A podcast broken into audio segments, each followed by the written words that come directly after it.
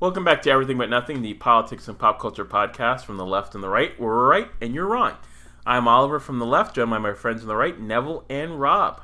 Let's get into it. So, we always like to start off the show by talking about something of interest to us over the last week or so, you know, something that happened to us, something that we just thought about, whatever, just a, a, a thought uh, that we'd like to share. And uh, Rob, you've got something to share with the, you've got something to share in our sharing circle. Uh, you can go first. always, always related to guns, always. um, so, you know, uh, we had the two back-to-back shootings we're going to talk about later, and it's like every time there's there's uh, a shooting of any kind, it's like immediately the the press and the Democratic Party goes into full uh, ban guns mode. That's the only solution to any of these things is ban guns, not not do anything else. Like maybe you know enforce the laws we have on the books, but we're gonna ban all these things. So I always go out and I I buy whatever because if you live if you were I turned uh, 21 right when the Clinton crime ban, gun ban went into effect. So I mean, um, you know, so all gun people know like the, they didn't get banned banned. It's just it just made them horrifically expensive because it's like they all got grandfathered. So it's like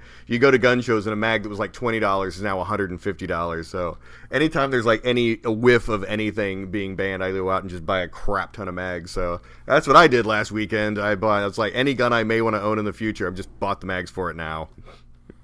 Well, you know, this is this is for when we have the secret liberal plan to ban all the guns in the future, Rob's going to be a multimillionaire because he'll have like his, his seriously. I've got gold of, sitting in my attic. Right yeah, we well when we're all reduced to the barter system in the coming apocalypse, you know, Rob, Rob will be like one of those like he'll be like a. A, a, a barbarian out on the hinterlands. Seriously. You know? so, uh, you know, I, I, was trying to think of something to bring up before the show, and then I sort of had this back and forth with the guys right before we started recording. Uh, so if you follow me on Twitter, you see that like the star of my Twitter feed is my little dog Kal-El, and he's he's three months old, almost four months old now. And so the other day I changed his collar and I gave him a, a red collar. And these two, you know, jokers that I, I do the show with, they they're insisting that it's it's not it's not Superman red, which I say it is, and they say it's Spider Man red, which is you know fake news. But one of the one of the funny thing it's somewhat related to that is that you know because I've got this dog now and I spoil and rotten. Uh, Petco has this actual. I don't know if you guys know. They have a section of the store that's comic book themed pet merchandise. It's all Marvel stuff. I, have seen that too when we go and get stuff for our cats. I've seen that too. Yeah. Yeah, and like honestly, it's it's it's. I have the patience of Job to not waste my money on it because it's so tempting, and I'm probably going to break down and do it, but like you can buy things like you can buy the Infinity Gauntlet as a squeaky dog toy. You can get Thor's hammer. You can get they have like Spider Man, Deadpool, Captain America, and and I already have he already has Superman and Batman uh, dog toys, which you know to my chagrin are not his favorite toys. Like it's it's one of those things where you know it's like with kids like you you buy them the toy that you think that they're going to like, and they're like, no, no, no, I like this toy over here instead. And I'm just like literally all the time, I'm like, no, no, play with Superman, play with Batman, and he's just like, no, those aren't interesting. I like this other squeaky thing. So yeah, I, I'm probably before the year is out. I know I know myself, and I'm going to break down and buy the Infinity Gauntlet for him, and so you know that will be featured. That's that's like a it's like a trailer from my Twitter feed because you know then I will be posting max pictures of my dog wielding the Infinity Gauntlet coming up. uh, Neville, what you got? Well, I've been uh, basically um, since I'm not uh, I don't have my time as consumed now with uh, educating myself. I've been doing uh, like watching older movies, like watching movies I miss. I remember I told you guys before that I've been I've missed a lot of like you know Casablanca and all these old movies I should have watched, uh, Citizen Kane. So when I find them, I can I try and watch them. So when I watched this week was Taxi Driver. Uh, I still haven't um, watched that. And while it was good, and I thought Robert De Niro was really good, I didn't get the hype of that movie, honestly. I, I, I, saw the you know the little strangeness and you know and I thought like I said Rob, De Niro was really good in the movie. Um, I thought his character was really good, but the overall movie to me had left left me wanting. Um, so I know it's a classic, Taxi Driver classic. So I'm trying to go back and watch the classic I haven't seen. Do you think it's one of um, these things where it gets hyped too much? Because I felt that sometimes with some of those old movies. Like Yeah, it's just I- it's just I- always I- hyped as like you know the greatest thing ever, and you watch it, and it's like it's good, but it's like you're like hmm, I don't you know I think that's true because it's like when I finally did get around to seeing Godfather, I was like, it's okay. But I'm like, Oh it's no, no, like no, I for, said no. for years and Godfather years is actually great. Yeah, I agree with- I mean, I I'm, agree I'm, Neville I'm not. that. I think it's a good movie, but it was one of those where it was hyped up. It was like the greatest thing ever put to film, and when I saw it, I'm like, oh, it's a it's a good mob movie. It's entertaining. No, I, I, I, I'll disagree with you. Godfather is actually great, great. I See, sold see, my, mine too. like mine like that is Casablanca. Like I don't think Casablanca is that great. It's fine, but I, don't haven't think it's great. It. I haven't seen, so I'm gonna I'm gonna try and watch. uh, Like I said, I'm gonna I watched uh, the Bridge over the River Kwai, which Oh, I, I love a very that. Good, Love that movie. very yeah. very good movie.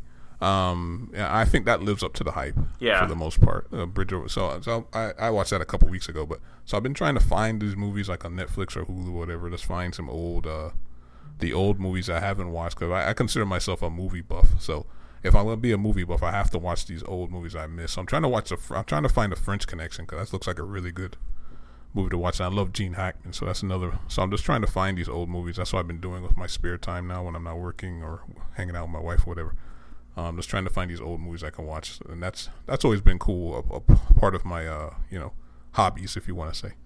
Yeah, you know, somewhat related to that, I, I just went to the movies this weekend, and apparently they're going to do a big screen re-release for like the anniversary of Lawrence of Arabia, and I think I might actually go cool. see that because I've I, I've seen it, you know, on on TV, but like I've never seen it on a big screen, and that's a movie where I feel like on a big screen it's really impressive, like that whole you know seventy And millimeter I've never seen that movie, so Oh, I'm it's glad great. you said that. So I want Yeah. to see that because I've heard that's one of the top top movies of all Yeah, time. Too. it's I haven't freaking seen it great. I'd, I'd go see that in the theater.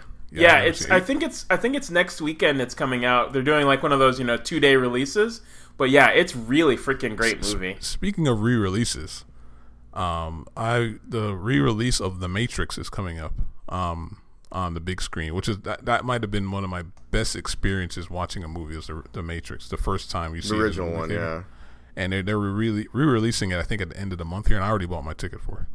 The you know the thing with that one is like the the best part of that for me. I always remember that because like I had zero expectations going into that movie, which I don't think I've I don't think I've had for a movie since. But like I remember my friend and I went to go see it, and like I just like I just remember I saw an, uh, like a picture, you know, like a, a poster, and then we went in, and then it was like, oh my god, my mind was just melted. Like what the hell is this? You know, it was the last movie I can really what- remember that happening. movie. I remember I went and saw that movie, and I never back in those days I was broke, so I didn't have no money. Yeah. But I I went and saw that movie three times in the movie theater, and I didn't have any money to do that, but I still went and saw it three times. So Yeah. So uh, our first topic, uh, unfortunately, is not nearly as as uplifting as that. It's so the interesting thing to me about what's happened over the last week is that, and this is, I mean, I think this is unfortunate, but the gun issue has not gone away this week, and I feel like one of the problems that really means is that it need we we have to have back to back mass shootings for guns to remain in the news anymore. Like it, we've so processed like the, uh, like the Las Vegas shooting to me, I still think of as like this crazy thing that happened, and like hardly anyone ever references it anymore. Like like it was a you know mass shooting in Las Vegas, like one you know, and just doesn't it just disappeared. And so this story hasn't disappeared. I, I have a feeling it probably will fade away this week, unfortunately. But yeah, it's it's still in the news. Um, you know, it does. It's not helped by. I, I'm curious what you guys thought about the whole Trump trip to El Paso and Dayton, which you know, I, I it, when I was watching the coverage of it, it made me think of actually what Neville has said before about Trump in that. I mean, and I've said this obviously because I'm opposed to him, but just in general, like the guy, he doesn't even know how to fake being empath- empathetic to people. Like, you know, as, as I've told both of you guys a million times, like I hated George W. Bush, but at least Bush, like even if you whether you believed it or not, he at least knew how to like go in and respond to a human tragedy and just like I mean uh, to me, I feel like it's a layup at, at the presidential level to like just show up, you know, uh, you know, commiserate with people and and grieve and mourn and like I feel like that's that's uh, presidents of both parties are able to do it so easily and like Trump just he just posed for these crazy pictures with people at the hospital and people that were wounded in the shooting. I, I'm curious what both of you guys thought about like that that part of it. Like I just thought that I, it was one of those moments where I was just like, I feel like I'm taking crazy pills looking at the way that these the, and like the way he had a he had like a video trailer of it on his Twitter feed and I mean, he was fighting the whole way about it. He was slamming people in, you know, Democrats in Ohio, and you know, g- going on about Beto O'Rourke, and uh, this one just felt really different. Someone, you know, someone posted that they think that this was a turning point. I, I don't, I don't necessarily believe that anymore because we've had like a million of these turning points. But I, I'm curious what both of you guys thought about. Aside from, I mean, we can talk about the gun issue as well. Like that's clearly central to it, but just the overall sort of unfortunate spectacle of what we've been watching over the last week. It's it's kind of crazy to me. I what do what do you guys think? Well, if, I mean, on the topic of this hospital visit in particular, um, there was one particular photo that the press just absolutely just shit the bed on. I mean, I have, I mean, we, you can say all you want to about Trump, but the press is no better. They're they're just absolute scum. I mean, they they've really a lot of members of the press has really revealed themselves as be just as bad or worse than Trump on certain days and certain topics.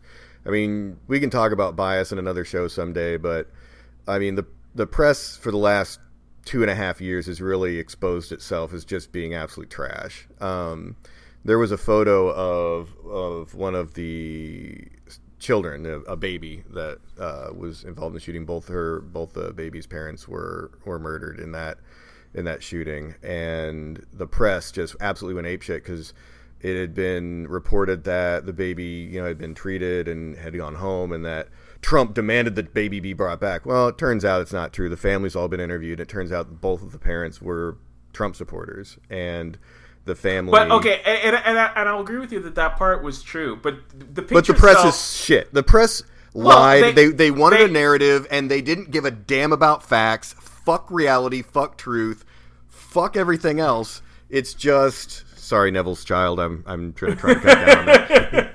Neville's Neville's son yells at gets mad when I cuss so much, so I'm going to try and cut that down. But I I was just like it was just so like it, he likes typical. you too, so that's the problem. Yeah, uh, it's so typical of the press in the last two years of, of that story. It's just an enca- encapsulation of the press for the last two years. Is truth means nothing. Well, I mean, I agree with you, but coming at it from a different angle. But, but the picture itself, did, did you? Fe- okay, that aside, which uh, you know, I'll, I'll grant you was a big issue. That aside, the picture itself, don't you think the picture is kind of weird? Like yeah, the, the I've always I've always thought Trump's thumbs up thing is is always struck me as odd. It always has, and it always will. But I mean, you can find Obama in hospitals after tragedies, whether it be a hurricane, whether it be a flood, whether posing with family members and smiling. Right, but not I don't know, not that way though. Just I, not Look, I, I'm going to agree with you that Trump to me always looks a little weird when he does the double thumbs up and smiling thing. That's always struck me as a little odd, but it's what he does. It's what he's always does. Obama has that Obama grin that he does. So when sure. and, and, I always found that a little creepy. I'm not going to lie. What people when they can expose every single tooth in their head looks a little weird to me. Um, but that's just personal opinion. That's not a news item. And when Obama was posing with uh, victims of you know all these different tragedies that happened under you know his eight years where a president kind of feels compelled to go and and be seen and have a photo op with with the victims. I mean yeah it always strikes me as a little weird the way trump does the thumbs up or obama has that big big huge grin of his that always struck me as a little creepy. Um, but yeah the photo is weird but again it's just like that story to me just encapsulates the last two years of the press that they cannot be trusted even on the most basic of facts. Again, I agree with you, but from a different for a different reason. Neville, what yeah. did you think about the whole thing? Well, I thought I, I, I somewhat agree with Rob. I mean, uh, the photo looks weird, but if you think about it, I mean, Trump does that same pose for every photo, everywhere, which I think is every telling. type of setting, huh? Which I think is telling that that's his that's his only that's go-to. that's what he does. I mean, just, it's the just same as the Obama grin. It's just what he does. Just what he does. I it, like what Rob's saying though. They didn't make a they don't make they didn't make fun of Obama smiling at any of these things. You know, because maybe you're supposed to be dour and whatever, but you know, it's Trump is who he is now. So I'm not really big on that, but the way the press covers it when he just has a picture and then you what you what if you if you well he also had paper, a trailer. I mean Anyways, well, yeah, yeah, yeah, yeah, I'm not talking, um, but if you look at the, the, the local papers, the local papers that covered the story and talked to people around there, most of them were were were most of the people they talked to were were good with what Trump said when he was down there and how he treated them and how he interacted with them. So, you know, sometimes you got to look you got to look beyond the, the the national news and sometimes go to the local news. A lot of these stories get the, the, the, the national news is only looking for like a clicks, I guess, where the local news is trying to get to the bottom of the story, which is which is good. You know, you you saw that in like the Broward County thing with the sheriff.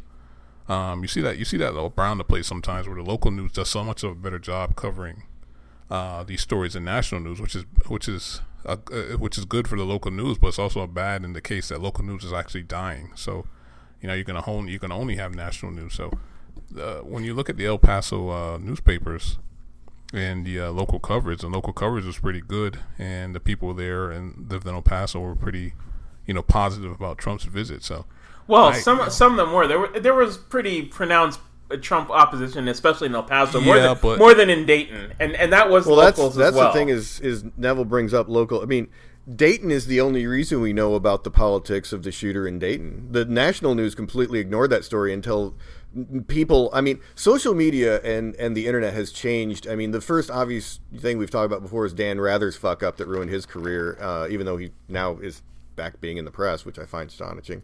But it. I truly believe we wouldn't know about the Dayton shooters' politics if it wasn't for a local news and b uh, the modern invention of social media and the internet. And one of the reasons that um, the press is so anti-social media and wanting to shut down Facebook pages and all that stuff is they know those stories get shared this way, and that we know about the Dayton's po- Dayton shooters politics because people like me are sharing the local news stories that the national news doesn't want to cover and wants to suppress. Well, I- and those stories CNN wind up getting out, and then and then the CNN was national news has to cover them. CNN was one of the first ones to respond. That's a little too It, conspiratorial. it came out me, in it came out in the local yokel news, That's and then yes, CNN covered it after those stories started starting going viral.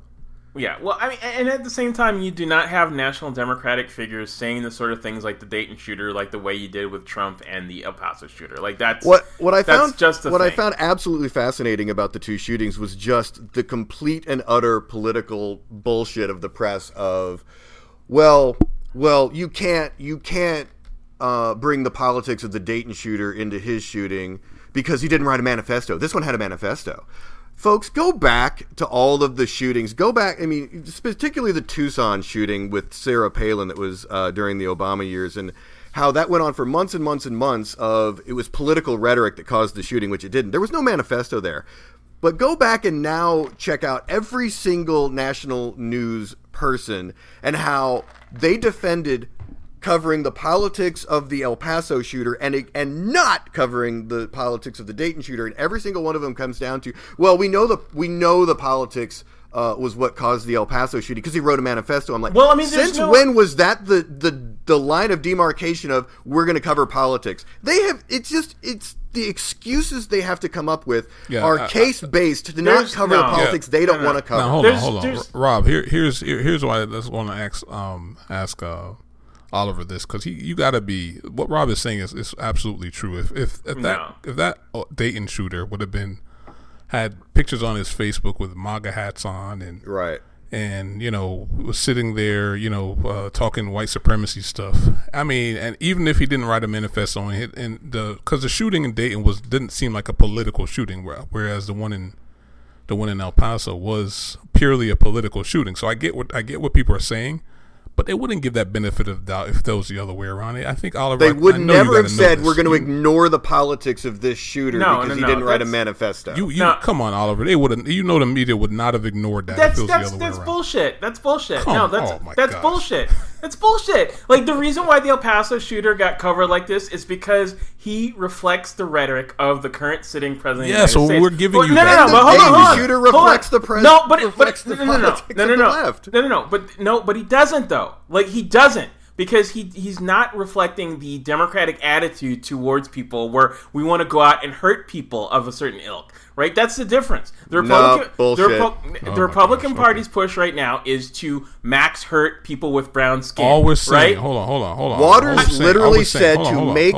people who were conservative voters scared to come out of their house. Hold, hold, what we're saying here, Oliver, we're not saying that the politics should be whatever, whatever. We're saying that if this guy in Dayton was a Trump supporting. Doesn't matter if the shooting wasn't political. Now, say the shooting wasn't his shooting wasn't political. He didn't say, write a manifesto. He didn't say anything like he's gonna go kill people, or whatever. He just happened to walk in there, and, and in the Dayton in the in the place he shot up in Dayton, and started shooting people at this uh, get together downtown area where they have, and started shooting people, and then they go back and track it, and find that he had you know his he was a right leaning you know MAGA guy the, the, the press would have made it political. That's all we're saying. They don't, they, but they haven't done it with him because he's his politics. No, I totally, I totally, and I totally disagree with that. I totally, I absolutely disagree. I totally, you, you, know, I, I, you know that you know this would have happened. No, but I, but I'm, I'm not saying, but I, I don't agree with you at all. I think that if this guy had said, if this guy on his on his Twitter feed or whatever had said, you know, Elizabeth Warren says we need to control population growth, and that's why I think that we ought to get rid of these people, or you know, climate change is a big, you know,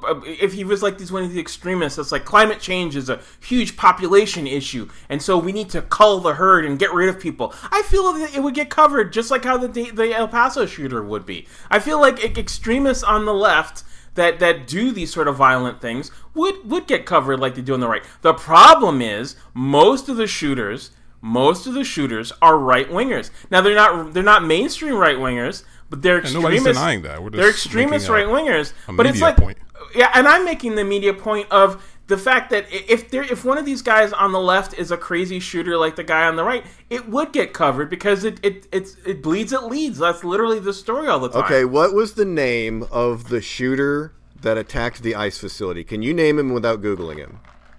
The the Antifa member who shot up the uh, the ICE facility and had petrol bombs. What was his name? No, but it, was it was nobody knows because I mean that's the but thing is I, I, always but, but, you're saying but you're saying it's not covered, but it was covered, but it was a failed attempt. There's a lot of right wing guys. Half, half the people out there of, listening right now could not even picture him in their head. It was so underreported. Yeah, but there's a lot of right wing guys that get busted for the. What about the guy that got busted with all the weapons that was you know threatening AOC and stuff like that? Can you name his name? It gets covered. It's a blip for a second, and unfortunately, because of the way our culture is, if nobody dies, it doesn't get covered the same way that a mass shooting gets covered. And a mass shooting gets covered like this most of the time, unfortunately, those guys are either, you know, jihad types or they're conservative right wingers. That that's just the it's a numbers game. Like I, I just I don't see this this like overriding you know press thing where they're like if the shooter's a, a, liberal we have to cover it up. The the unfortunate reality is most of the time the shooter isn't a liberal. Like it just they just aren't. So to get back to the subject of firearms themselves, okay, because I'm very curious of of what your position is going to be. So every time there's a shooting, the first response by Democrats and 95% of the press is banning firearms, banning magazines, Nobody, banning well, firearms. Be specific. Be specific because I don't. No one's called for a gun ban. They've called for yes, a, a ban. Uh, no, no, they uh, called a, they call for a ban on specific sorts of weapons. That's what I'm saying. Be specific. They've called for banning one gun ban. is a gun ban. Yeah, but no, no, you're making it sound like we're calling for you know repeal the Second Amendment kind of thing. No one's called for that. Well, actually, yeah. When you when you delve into the numbers, that is what is being called for. So what we have is no. this invention of the term assault weapon, which has no it's definition. Not, so yeah, for everybody out there, assault rifle. No, it doesn't. It absolutely does not. It does. It does. Uh, assault rifle has a definition. It is a it is a very specific term that refers to a fully automatic weapon, a weapon that can have what's called select fire, meaning you can switch the weapon that when you pull the trigger, all these bullets come out. And unfortunately, when you hear a lot of the polling, what's happened in in the Overton window being shifted is when people are asked about assault weapons, they think that they're answering a question about fully automatic weapons, which are not legal in the United States since 1986 to register.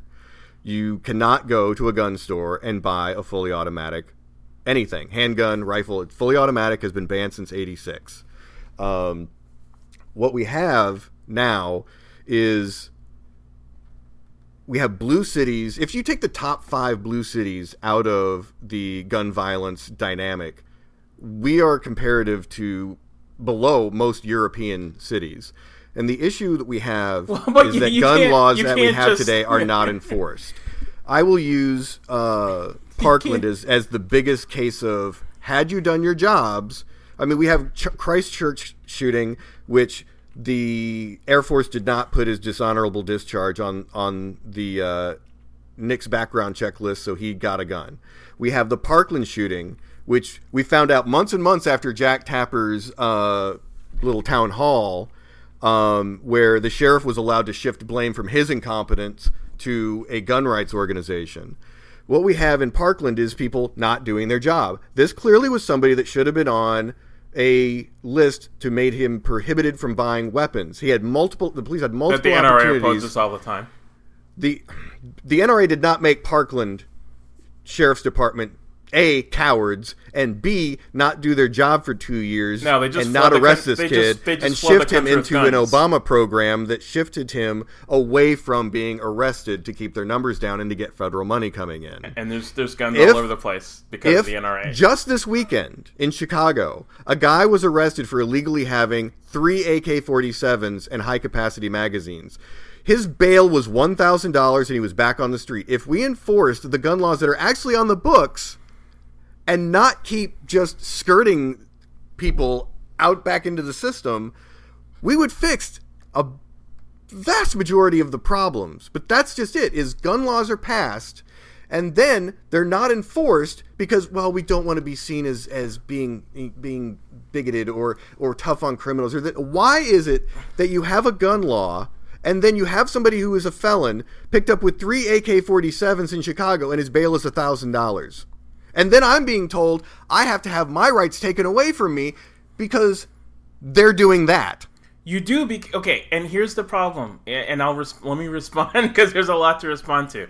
First of all, a lot of these, these gun issues come about because you've got blue states next to red states, right? A lot of Chicago's gun problem happens because they're right next door to Indiana, and we're the United States of America, where you can move, dip over to a red state with lax gun laws and flood a blue state with guns. Same thing happens in Washington D.C. Washington, D.C. has restrictive gun laws. Virginia does not. Literally, you can drive across the border from D.C. to Virginia in 15 to 20 minutes, right?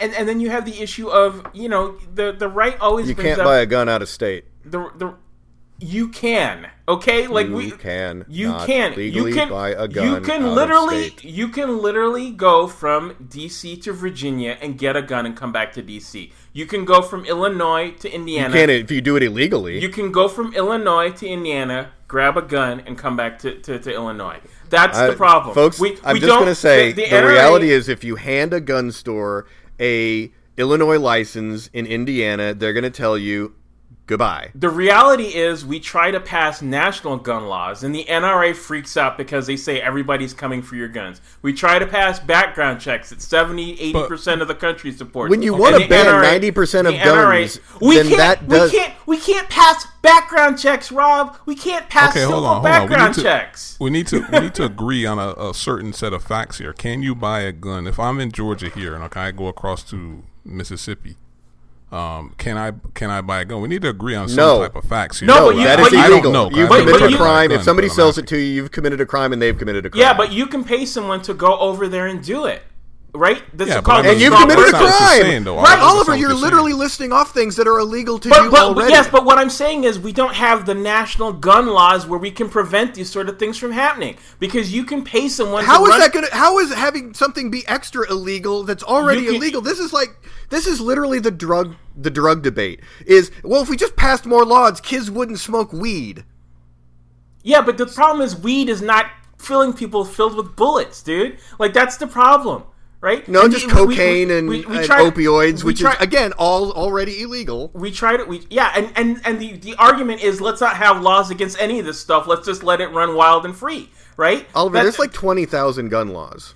Yeah and we need more and we need more restrictive ones because people are fucking getting shot in the, The head. demon weed is eventually going to be stamped out with more laws. yeah well you know if if we if, if using your argument is that like you know why do we have laws against murder? People are just gonna murder. This that's the reductio ad absurdum of the gun case. laws where the laws that we have already, Oliver, are not enforced. So what is the point? But when I mean, we try the to bottom enforce line is- them, when we try to enforce them, the right freaks out about it. That's the problem. Because Well, your I- solution is always to pass a law that is only going to affect Because- people be- like me because- who are because- law-abiding gun owners. Well, guess what? when what? you have laws that could have prevented these things in the first place, but, But they're you guys not utilized. Yeah, but you guys say this every time, and what we have to show for it is more dead people. Like that's the problem. Because we'd part- really like you to enforce the laws on the book. No, you won't though. But you won't. That's the problem. Every time these laws are enforced, what do we hear about? You go back to the '90s and you hear about you know the ATF's coming to knock down your door and take away your guns. Every time we try to enforce these laws, the right freaks out about them and says you know martial law is coming and we're all going to be killed and murdered by the evil government. Like that's the problem. Like the, the, we try to do these things, that, and again, these things have 70, 80 percent support. I mean, nobody agrees on as much agrees on things as much as they agree on some of these gun laws in this country, and they well, can't I'll, be enacted. I'll just say because we we need to move, but I'll just say that you know, uh, as usual, when listening to you guys talk about this subject, there's no like nuance in the subject. Okay, all, all Oliver talks about is gun laws and you know this and gun laws won't solve everything. I mean, no. I don't think that's we have no. a we have a big big culture problem because, like I said, we have like I said last week. I won't rehash what we said last week, but we have a big big problem in the culture. And you know, and Rob doesn't want to talk about gun laws because he thinks we have enough. So, I, I as usual, I'm going to be in the middle somewhere. I think there's we have to have better, more enforceable, more realistic, and just you know more complete gun laws, I guess and we also have to wonder what is going on with the culture where young men here do all this stuff where they don't do it in other parts in other parts of the world. So that's you know that's am, that's where that's why I'd say, and that's where I think we should just leave it the subject. Honestly, I am totally ready to move on, but I will say that I'm open to the idea of gun laws. What I am not open to is the idea that we are going to ban all firearms except revolvers and bolt action rifles which is when you hear a Democrat or the press use the term assault weapon, they are referring to all semi automatic rifles and handguns and shotguns, which is outlawing 95% of modern made firearms. And to be left in a society where we're going to ban and we are we are having Democrats openly discussing the confiscation of guns that already exist and the magazines that are above 10 rounds. When that conversation is had, I don't think that is a reasonable solution. I mean, that is, in my opinion, on the same level as the idea that you are going to have prohibition on alcohol and everything is going to go well. And, and I'll move on too, and I'll say I'm, you know, at this point, I'm fine with it. I don't care. Like I'm fine with taking them. I'm perfectly fine with taking all those guns. I'm I'm okay with it. Like it doesn't bother me.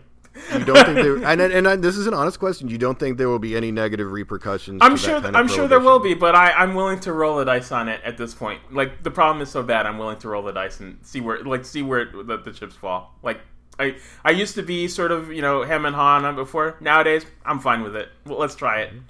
Mm-hmm. so we'll move on to our next topic, which is slightly lighter, which is I, I guess lighter. I mean, it, it's serious, but also, you know, it's kind of a it, it's a mixed bag. So Jeffrey Epstein, the pedophile, and I, I, you can't even say accused pedophile, like he's he's an admitted pedophile, was uh, committed suicide. Uh, as we record this on Sunday, it, this was on Saturday. He was quote unquote found unresponsive in his jail cell, and you know they're they're saying he committed suicide and so, you know, of course, in the in, in, any era, this would be a suspicious suicide. But especially, I think, and as we talked about, you know, a million times before, fueled fueled by the internet, a spiraling cascade of conspiracy theories and conjecture and you know ideas that have come out of this thing. And I mean, I'll just say, like, it's it's it's hard to like I, am not a conspiracy theorist, which is always a famous thing someone says right before they espouse a conspiracy theory. But it's hard to like rebut a conspiracy theorist when the rich guy who apparently was going to, or you know, had evidence and spill the beans about other rich guys and rich and powerful guys involved in you know pedophilia, sex trafficking, etc. Somehow, just you know, he he turned up dead in his prison cell, just you know, out of the blue. Like, I'm sorry, it's it's hard to tell a conspiracy theorist person like, "Oh, you're wrong. You don't know what you're talking about." When something like this happens, like it's almost like I mean, you know, when I saw this happen yesterday, and actually, you know, funny enough, I I knew about it because Rob t- texted me and, and Neville about it. I like my first thought was. Well, you know, Alex Jones is going to have a field day because, like, this is literally the stuff he's talked about. You know, conspiracy theorist Alex Jones. This is the kind of stuff he's talked about for years. And then it's like, damn, it actually happened. Like, it's hard. To, it's really hard to, you know, deny this kind of thing. I, what do you guys think? So, Yeah, I, I agree. I agree with you that the Alex Jones, yeah, is going to have a field day. But the problem is, is that everybody on MSNBC went Alex Jones. I mean, it was hilarious. Um, for anybody who wants to go out and uh, Google the video of uh, uh, Joy Reid uh, the morning of of Saturday when the news broke and watch that segment. I mean, it's. I mean, to, I'd be hard pressed for you guys to explain to me the difference between Alex Jones and Joy Reid, and then go read uh, Joe Scarborough's uh, Twitter feed from yesterday. It was it was amazeballs. I was sort of like, oh my god, I was loving it because I'm like, these people are batshit crazy. Um, they've lost their minds. But it was hilarious because, um, and it is nicer to do a lighter topic now. Um, It's it's really sad. It's really it's really sad that the pedophile the lighter topic. Yeah, the pedophile sex Uh, trafficking is the lighter yeah, topic. suicide. but- Um, so the day before his he he suicide, and I'm doing massive air quotes here with suicide. Um, the day before, uh, Mediaite um, had reported that names were starting to come out of the investigation. I'm not saying he was naming names. That's people were like, "Oh, he was naming names," like Yeah, he had no. just given the name. No, these are depositions that had been given years before that very powerful people have been able to keep under wraps and keep from the public. So it came out that uh, Richardson, uh, uh, I can't remember what his Bill he's not in he. Yeah, Bill Richardson. He's not uh, a governor or, or a politician anymore. He's a politician who's moved on to other things. It turns out um, he was named as one of the people visiting Pedo Island to have sex with underage girls. Um, you guys might remember some of the other names, but he was the big name that I, I remember off the top of my head. I'm not looking at the article right now. But one of the um, major things that uh, was written in another Mediaite article on the same day was that it was confirmed that Bill Clinton was on Pedo Island and he was on there on a day that underage girls were being raped. And, you know, Bill Clinton has obviously put out his statement that denies that he was ever on an island. I think he even I think he even said he, he'd only been on his plane like six times, which we already had plane logs that proved that he had been on his plane like at least minimum twenty times, and that's when his name was listed. You don't know how many times he was like there under another name, but we have twenty confirmed twenty different times he was on Epstein's private plane. But yes, the day before his suicide, uh, the article came out that Bill Clinton was on Pedo Island on on the same day that underage girls it was confirmed being raped, and I literally, and I'm not even joking, I literally read that article, and when I got to the, I got done with it in my head, I thought. Well, this guy's lifespan can be measured with an egg timer. I mean, Well, I- mean- I'm not even. I mean, I was kind of half joking, but then when the news broke the next day of his suicide, I was just like, "Oh my god!" and, and I mean, I'll say, I'll say, aside from you know, like the, the politics of it, like I, I, to be blunt, if any Democrats are on that list of, I, I don't give a damn. Like out them, burn them, you know, like nail them to a wall. Like I, I have no interest in you know, quote unquote, protecting my side when it comes to this kind of thing. Like, like you know, there's there's all kinds of things that we can argue and go back and forth about. But like for me, this one, if if they're involved with Epstein or any other guys like that. I'm perfectly fine. Like I and I saw a sort of strain of this, not from Rob, but from other folks on the right. They're like, well, you know, you know, the Democrats they want to they want to protect Bill Clinton on this. They want to protect these, you know, the liberals. And like, I mean, at the same time, I saw a lot of Democrats, especially women, on my feed saying like, hey, if guys on our side are on this list, if they have evidence that people on you know on our side of the aisle fuck them and like that's how i feel about it too. Like if if any even people that i supported in the past if they were you know and connected to this i am perfectly fine with absolutely burning them. Like i like i, I have no compunction about this. Like whereas with other things i might be sort of you know wishy-washy or you know say it's sort of a, a right-wing smear. Like this one the, to me the to me the big issue on this one is just how like the rich guys got away with it so long. Like I, I, I'm, I'm kind of curious, you know, what you guys it is funny to see anybody trying to like score political points because l- folks out there, this, Epstein, I can guarantee you, had you name an area like Republicans, Democrats, rich. I mean, there you there is not a level of industry of of very rich men that are probably every every area is. Rep- I'm not saying every rich person. I'm saying there is everybody's ox is getting to get gored Right. in in that list because I guarantee you there are Republicans, there's Democrats, there's NFL owners. I guarantee you, eh, like It- this is this is more rich guys versus the rest of us than, than Yes. left versus right. You know, like this Yeah. is This is a class. This is Yeah. a class thing, really. I mean, and, and you know, I'm I'm guessing the dude offed himself. Really, I don't really think there's any conspiracy. I'm not a big conspiracy guy, but I can see how people would see that. But I, I don't. I think the guy just offed himself. He tried already one time. He they got into him again, or one of the guys in there because they don't like pay. They don't like uh, Right. pedophiles in jail, and they they usually tend to take care of them. So. Uh, maybe that happened, but uh, I don't think there's any conspiracy here. And you know, for the president of the United States to be playing a conspiracy Well, theory yeah, that's- really, yeah. really, it's really, really weird to me. But um, you know, I mean, Trump is Trump. Like, we already know what we get with the package. So, but you know, um, I just think this is a whole lot to do about nothing. The guy's a scumbag anyway. So better, better he's dead than wasting taxpayer money. Is my the way I see it, anyways. yeah, and you know, The just fiscal well. Let, me- let me ask you a that. question about that. So you're saying you're like, and I, I I agree with you. I think the guy most likely.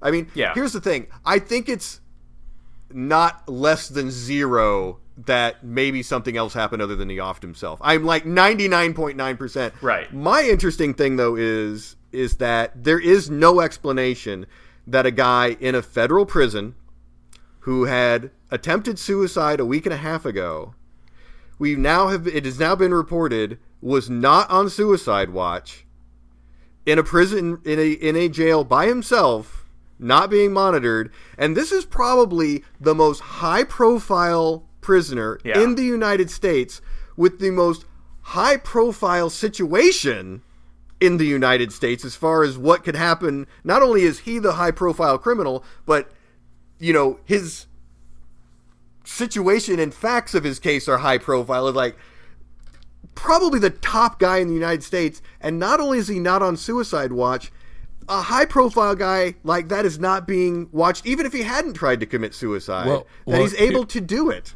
Here's a, here's the thing with that. This just shows you the incompetence of government. That's basically what it is. I mean, they can't keep a guy like that alive. Um, you know, and people. But they're going to take care of us in our health care. They Yeah, can't they keep wanna- that guy alive, but they're going They to give me keep good health a care. star. Star. I mean, not star. I guess the star is the wrong word to use, but you know, a, uh, a high profile inmate alive. And you know they, you want to turn over and Oliver and his his uh, folks. oh, now it's over now every- it's on me. Oh, every, they want to turn over every bit of every bit of freedom to the government. I mean, I, I you know, the government fails so much that it's like, I mean, I don't understand how we. I, I always, I always wonder how conservatives lose these arguments when the government fails at pretty much everything they do. I mean, it's like everything they do, they fail at. well I, I, Um, I, I'll, I'll remind you guys that the great military that we rely on to protect us every day, that's also the government. Yeah, and also, but and also, it's, and it's, also it is the- government. You know, it's also, you know, it, but so, it is in the Constitution for one, and we overspend on it. I think our budget on the, the, the military is like eight hundred million dollars, so we have to overspend on it like by fifty times what what we need to actually make it work right. So that's another. So you I know, just I just looked up the uh, Mediaite. It's actually on uh, Dan Abrams' sister site, Law and Crime. I looked up the names. So there's six people that got dropped. Names got dropped from a uh, a deposition from like two years ago, but it was part of the investigation that of convicting him. So it was one of them was James Cayne, C A Y N E, CEO of Bear Stearns. Um, ouch. Gwendolyn Beck uh, was also a politician, uh, Virginia's 8th District. Um, Bill Richardson, former governor of New Mexico. Um, there's a sad one in here for both me and Oliver um, because uh, John Glenn was on the list, unfortunately. Yeah, that, that really disappoints me. Uh, Oliver Sacks, uh, who's a neurologist. Yeah. You know, so you got doctors in there. And then you've got uh, Catherine Hines Kearns and Kevin Maxwell. I don't know who those people are. Um, the Duke of Roxbury, so he's connected. Yeah, it just it it Well, yeah, I fills mean- it fills the gamut of people that were going to Pedo Island. Yeah. I mean, I mean, I, I, like you know, to, to put a cap on it, like I still, I think that the, the big takeaway, and this, this, it actually strangely reminded me back of the, you know, as you guys probably remember from our high school years, the OJ stuff where it's it's there's the rich guy system and there's the the regular person system. And and I feel like you know Trump tapped into this you know to sort of connect it to politics Trump tapped into this in some ways you know when he was running for president. And you've got a lot of Democrats you know running for president that are tapping into this now on the left side of things. The you know the sort of populist anger you've got you know Bernie and Elizabeth Sanders Elizabeth Warren sorry and and other you know uh, people running for president. Like this whole idea and you know sometimes the, the right poo poos it, and people on the left have poo pooed it too. But it's really hard, especially in a situation like this, and the way that Epstein got away with it, to think that there's not a system for them and then there's a system for the rest of us, right? Like, the, like the three, the, if the three of us were implicated in one one hundredth of what Epstein was implicated in, yeah, there's we, no we way doing this podcast. Yeah, right. there's there's no yeah. way there's no way we'd be on bail, and you know he basically had like an office to himself that he was able to run. Like, not not a chance in hell. And then this but guy, you know, let's let's also be let's also be honest here. This has been like this since the beginning of time. So I mean, it's not like sure, it's not new. Yeah, it's I mean, not it's, new. It's, it's like this all over the world, yeah. anywhere you are. I mean, OJ got. Oh, if I would have did what OJ did, I mean, I you know. You right. So I'd be locked in jail. Yeah, you wouldn't be able to turn yourself in like OJ was able to. exactly, to exactly. Yeah. yeah. So uh, our third issue, I, I, thought was kind of interesting, talking about you know what Rob was talking about with media bias this week. So this to me was the most egregious uh, instance of media. I get I I don't like to I actually don't like to use bias in this, but this one felt I, this one felt biasy to me. So what basically happened is Joaquin Castro uh, published this list uh, based on publicly available donor information of donors uh, to Trump in the San Antonio, uh, I think it was San Antonio, Texas area, and the interesting part of it to me, I mean, you had Republicans doing this thing where, oh, he's doxing these people, he's he's outing them, he's you know he's he's attacking them, and you know, and you've had this sort of strain on the right for a while of you know, people pointing out rich donors to uh, Republican campaigns. And again, if you go to fec.gov, if you donate, I think it's $200 or more to a political campaign, you're going to be listed in public records because that's how we know who's putting money into our elections. But the funny part of it to me was uh, you had Maggie Haberman, who is the lead uh, New York Times reporter for the White House and like their star reporter. Like they, they, they love her. She's their great, you know, great white hope. And I mean, if you follow me on Twitter, you know that like she is the I consider her the worst journalist in America and part of my ongoing campaign against the New York Times. And she was like, "I'm really disturbed by this information being out there." And she wouldn't even retweet like someone someone quoted Castro's tweet uh, about the whole issue and she's like i, I don't even want to i don't even want to retweet it to get this information out there i you know I, I just feel i feel badly about this and like you know as people pointed out like the, the Times itself outed uh, donors to the Clinton Foundation, and you know the, the Times has repeatedly reported. I, I mean, every journalistic out, outlet worth its salt has reported on big donors to campaigns because, again, we should know who's financing our elections.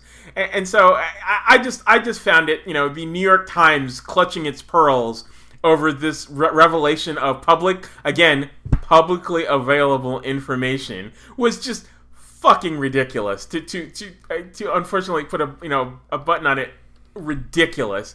And I, I, am perfectly fine with this information being out there. If you donated to Obama, if you donate to Hillary, if you're a multimillionaire that donated to one of these guys, I don't give a damn. Your name should be public. Everyone should know who you are. Like if if you're willing to bankroll these campaigns, whether you're supporting Bernie and Medicare for all, or if you're supporting Trump and his you know racist wall, if you're bankrolling it, we should know who the hell you are. And uh, I think all of that information should be out in the public. So I'm curious what you guys thought about this. You know the the the, the freak out over it, and you know possibly the the media pearl clutching from the supposedly liberal media over it. I, to say the least, had a different reaction. um, I I think it's hilarious anytime the it's publicly available information uh, line is used on on these kind of situations because there's a lot of information out there that's that's public information, but you have to like put the effort in to go find it, which 99.9% of the public is not going to do.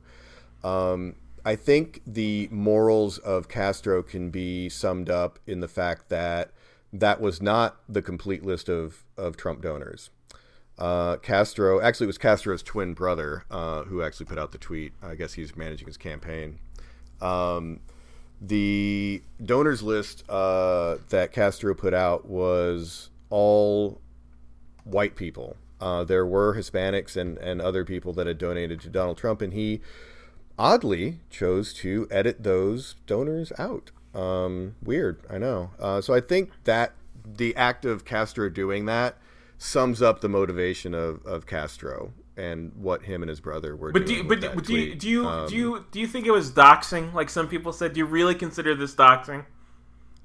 Do you really consider this like this kind of? technically technically i i would call it doxing if you want to get hyper technical about it maybe not um because it is information that's not easy to get it's not like you can just It's not that hard I- either, though, it's, Rob. it's not that hard but you know you and i both know that the uh American interest in these things is about nil, and nobody's going to go to the effort of doing that. I mean, um, I think the the other thing I will bring up is Castro flat out said, "I did this to, um, how did he phrase it? Get people to think twice about donating to Donald Trump." Sure, And I think but- that but also sums up his motivation. Oh, yeah, well, along with well, that- that- along with editing the list so that he wouldn't. Uh, he he he took out uh, Hispanic donors, uh, black donors, any donor that wasn't white. Um, and so first he said, "Well, I want you know people were saying, well, I want um, you know these businesses to suffer the consequences of donating to Trump." Um, I think ninety percent of the donors were listed when you when you delved into them as retired.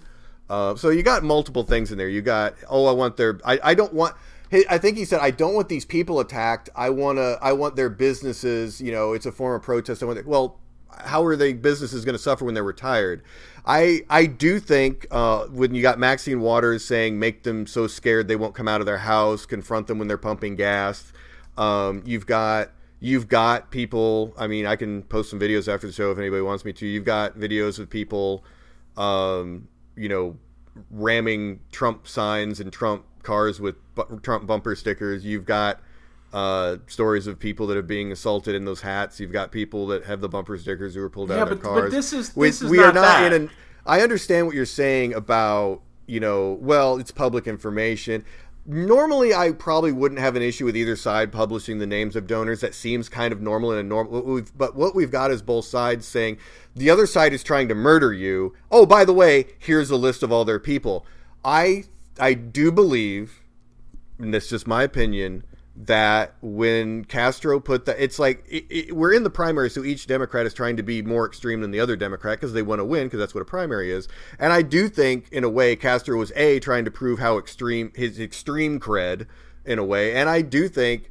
Uh, his motivation was what he said it was was to scare these people into and scare anybody else that was thinking about donating.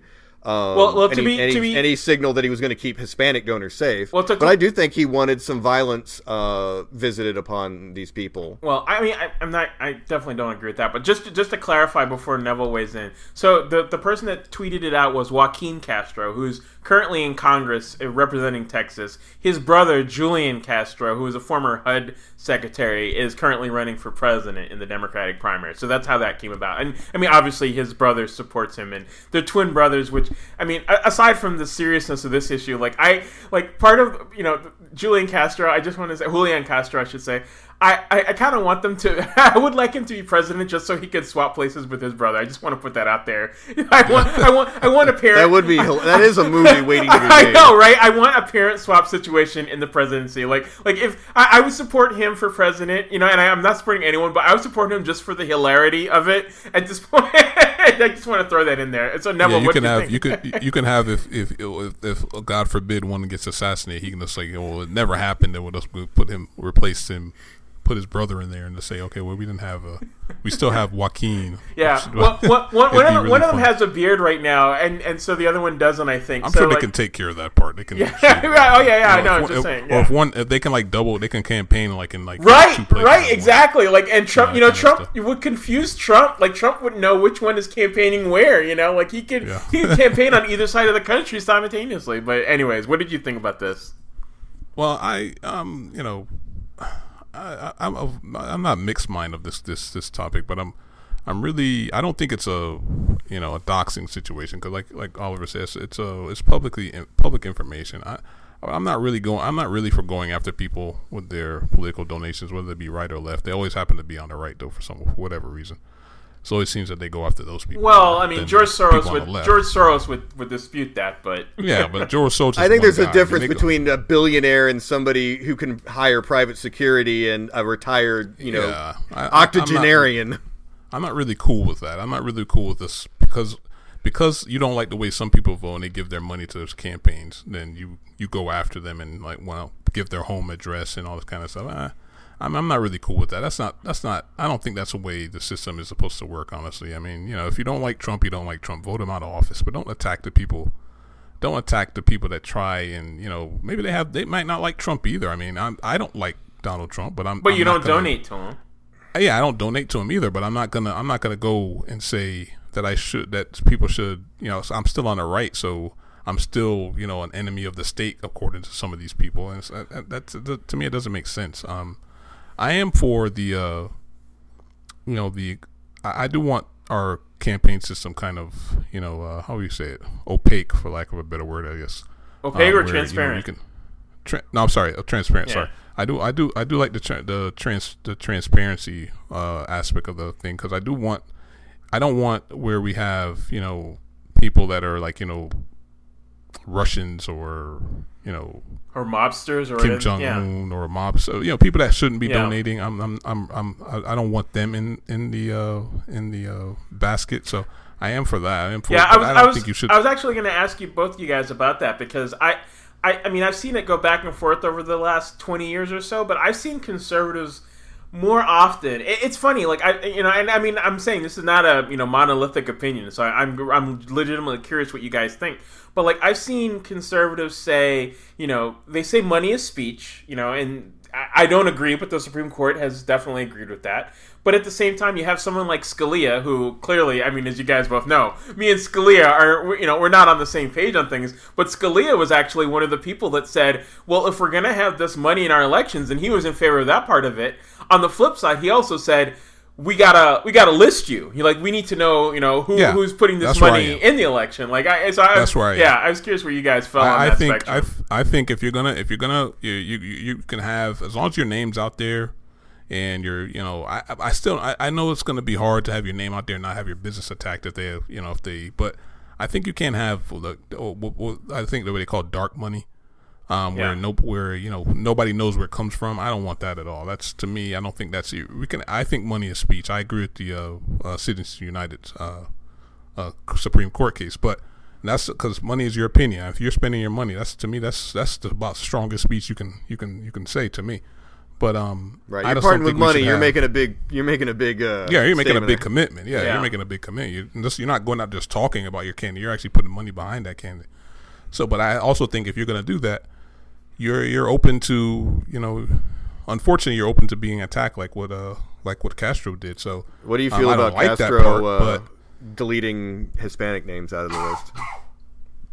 Oh I, yeah, I, I, of course he's gonna. Uh, of course they're gonna do that because they, you know, though, uh, according to the left, the white man is, uh, you know, the devil. So it's it's uh, you know it's it's to it's me that confirmed he wanted violence on these people because he's like, well, I want to make sure it's the, if the violence happens, it only hap- it doesn't happen to anybody Hispanic. I think that was what keyed me into like maybe he had some ill wishes. Yes, I, I, I, saw. I saw that Yes, he uh, he also um outed some of his own. Uh, yeah, there were donors yeah. to him on that list. his own donors. I, forgot about that. Which to me, which to me shows that it's not about violence. And like again, I, I don't I don't think that this was violent. I there's nothing in his background supporting violence against people. But yeah, I. I, I don't know. I, here's the here's the thing, Aldo. Yeah. Here's the thing. We say this about Trump all the time. Okay, that you know he can't he has to control his words and stuff like that. You have people out there that are not as sane as we are, uh, you know, or certain other people sure. that will take will take what he's doing and and you know and and make something of it. And they'll go to these houses with their AR-15 and, and threaten their kids or you know go to their business and you know I mean so that's that's the thing you can't escalate you know you don't add uh, you don't add salt to the wound if, so to speak so it, it, it, I think if we're gonna say this about Trump which I believe Trump does do this he you know he he he he doesn't fire the gun. You can't blame him for the shootings, but he's Well. He's not exactly trying to tamp them down either. Yeah. If you know what I mean. And then when so when a guy like Castro does it, maybe in a smaller aspect, it's a smaller you know smaller scenario, obviously because he's not the president. But you don't put them on. You, basically, he put those people on blast. Sure. As a, as a kid say, Sure. They put them on blast. Sure, okay, so. And that, what if something happens to one of those persons, one of those people? What are you going to say? I mean, you know, I mean that's that that's not what we want. I don't think that's that's that's not what we should want. No, and and where you wanna and, and if and if Castro had a a something in his background like Trump of advocating for violence, or if he was advocating for violence specifically with this request, then I would say that there's definitely a problem with it, right? Like like I feel like you have to integrate these things into the criticism. If if if you know, it, there's a difference. Uh, to be perfectly blunt, there's a difference in you know Trump saying you know walking around saying beat up people, you know. You know, Yeah, yeah. No, I'm not. I'm not I- comparing right, him to right, Trump. Right, right, right, right, I'm right, saying I'm just that. saying, like, if there was someone on the left, right, a prominent person on the left that was saying, you know, you have to beat up these people, you have to hurt them, versus criticize people, right? Like, this is an open and free society, and you can say, like, if someone is bankrolling Trump, they should be criticized. I feel like there's there's a degree of difference between the two. I don't feel that the two are equivalent at all. At all. Like I, I like I said, if, if someone on the left was saying you know to attack these people, they would be wrong, and I'd be the first one in line to condemn them. And and if there were people on the left saying like we should hurt people on the right, I would condemn that as well. Like I don't I don't agree with the I agree with the public shaming of some of these people. You know, like you know when, against uh, uh, uh, Trump's press secretary. I'm perfectly fine with those people getting shamed and, and called out for you know supporting this this administration. I don't want them hurt. Like I don't want them. Number one, I think that's wrong. Number two, I don't want them to be martyrs. But I'm perfectly fine with you know saying people should be publicly shamed for their political positions and you know their their The problem is, is that whenever a Trump person is gets the shit kicked out of them, it's it's justified by the press. I mean, when I you had before the election. When you when you had the election before the election, there was that one particular rally where you know you had you had Trump's words literally slashed with box cutters and um, you know faces caved in, and you, one guy there's literally video of one Trump guy running like hell with a guy chasing him with a knife, um, and the press was like, yeah, well they chose to show up. Yeah, see, I ju- Rob, I, I you know, I mean, we got to get into this one day, but like, I just don't see that happening. If anything, I see the the mainstream press being like, you know, giving them the benefit of the doubt, giving the Trump people, even Trump himself, the benefit of the doubt more often than not when these sort of issues pop up. It's always, you know, appears to be, suggests instead of the definite article. But anyhow, let, let's move on. Let's move on to our next topic because we're, as usual, especially with the press issue, we're never going to solve it, uh, especially with me and these two guys. But this this this next topic, I actually feel like we might get you know the unusual, very unusual, everything but nothing agreement. Uh, and this is sort of where politics and pop culture have actually collided this week, so it's, it's perfectly down our alley. Uh, relating to the shootings in El Paso and Dayton, Walmart decided to respond. So a lot of people uh, on my side of the aisle call for Walmart to stop selling guns in their stores, and you know you've had that with other retailers in the past where people have pressured them to not sell guns in their stores, and Walmart didn't do that. But what Walmart decided to do, and you know, remember Walmart's the biggest retailer in the United States. Walmart decided to uh, remove ads for violent video games from their stores. And I mean, I have to laugh about it because, like, I feel like it's the most inadequate and stupid response you could make to this thing that happened this past week because it, it, it almost, I mean, and, you know, I, I'll let Rob and Neville uh, uh, respond to this, but you had a lot of Republican leaders come out and, you know, sure, they didn't, they obviously didn't go after the guns, but they decided, like, to blame the two big things on the right to blame this past week were mental health issues and video games.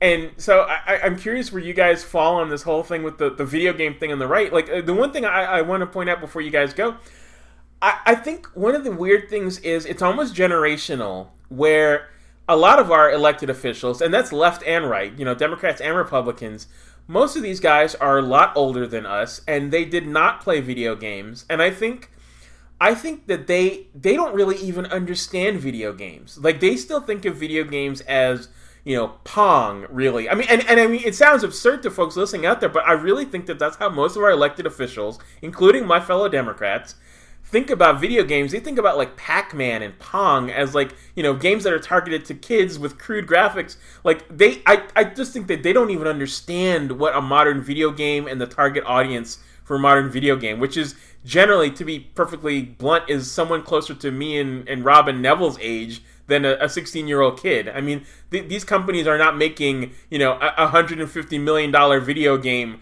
for a bunch of teenagers. They're making them for 30 and 40 years old 40 year olds with disposable income. So, uh, you guys, what, what, what do you guys think about the, the the whole video game nonsense this past week?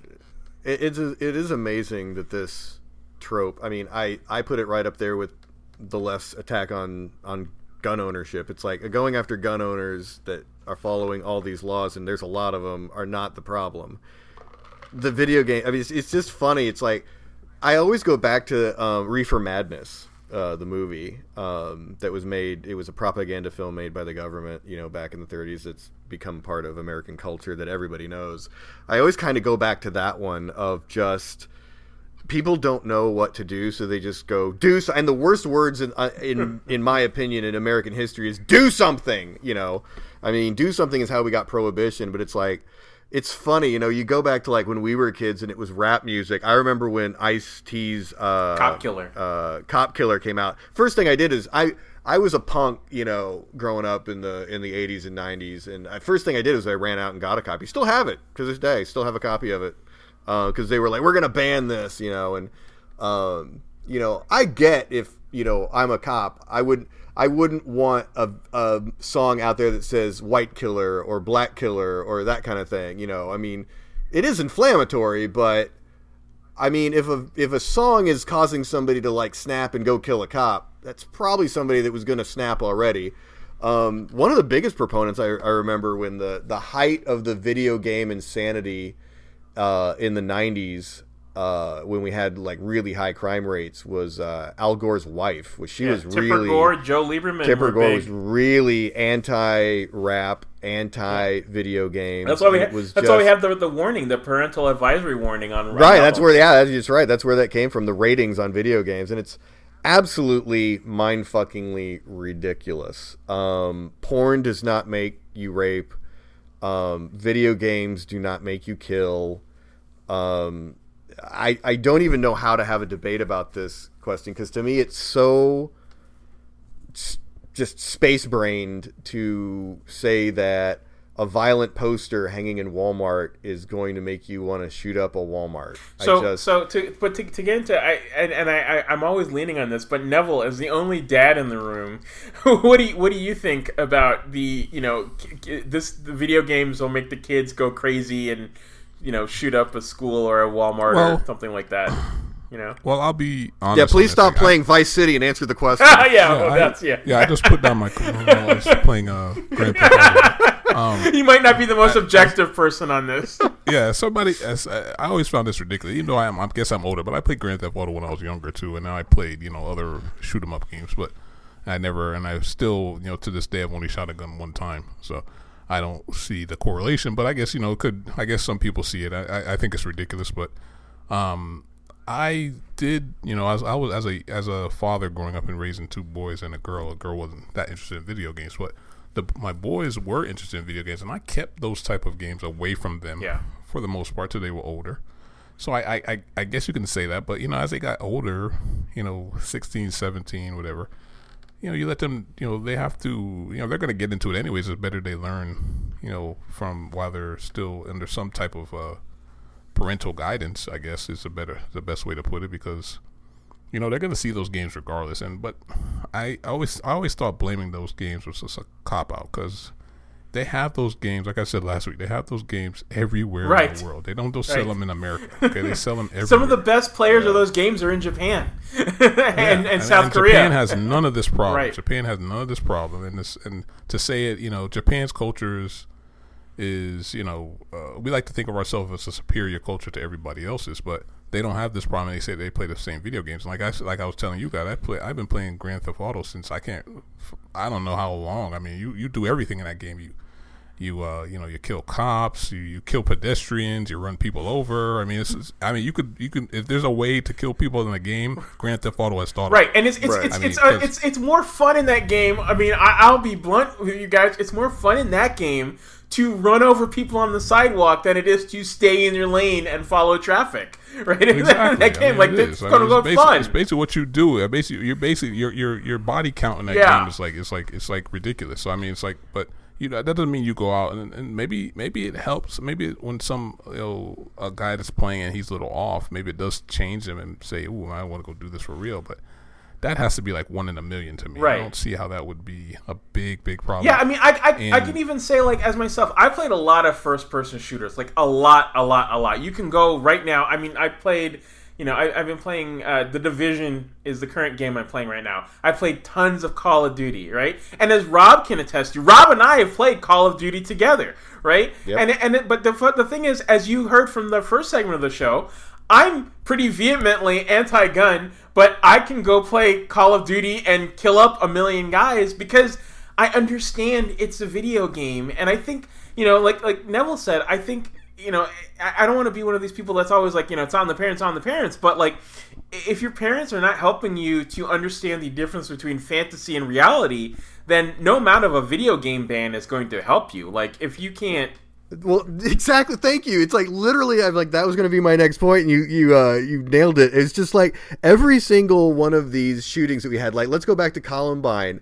It's like when you look at like the parents, I'm like they had shitty, shitty, shitty parents. I mean, when you go back and study like the Columbine kids, these were kids that had bombs. Yeah. Like a a a uh, a a uh, god damn it, a natural tank, um, uh, propane Yeah. tank. There you go. A propane tank bomb is not small. right. Okay. You cannot just hide that under your bed. And these kids, Klebold and whatever his douchebag name was, Harris. had hundreds of rounds, and they and the parents were claiming that it was all it was all just hidden in their room, and we didn't know. Every single shooter, every single one, almost universally, had horrible, completely disconnected parents that were not in any way involved in their kids' lives. I mean, how? I mean, it's it's. I this- would I would wonder I would wonder just checking on that. I wonder wonder how how many of them are raised in like single parent households or Well, I know the you know- Columbine shooters both had two parents. I, I know well, they that. both I know that parents, so particular. I don't know the yeah, other one. the Sandy or. Hook kid was uh, a single parent. I I, I, I yeah. think it's more that I don't think that's the connection. yeah. I, think I think it's the style the of parenting. universal is is they were they were just not good parents. They were completely disconnected. Um, they were completely not involved in their kid's life. It's Right. like you know they had kids. I guess either they were they were an accident or they were just oh, okay. I had a kid. It raises itself. Whatever. I, they just were just the universal in most of these shootings is crappy parents. yeah, I mean the, the And it seems like every time we need an easy answer for something, we go with and and, and I'm gonna say the same thing with guns. You know, it's like we go for the easy answer of like, well, let's just ban the guns, or oh, let's just blame video games.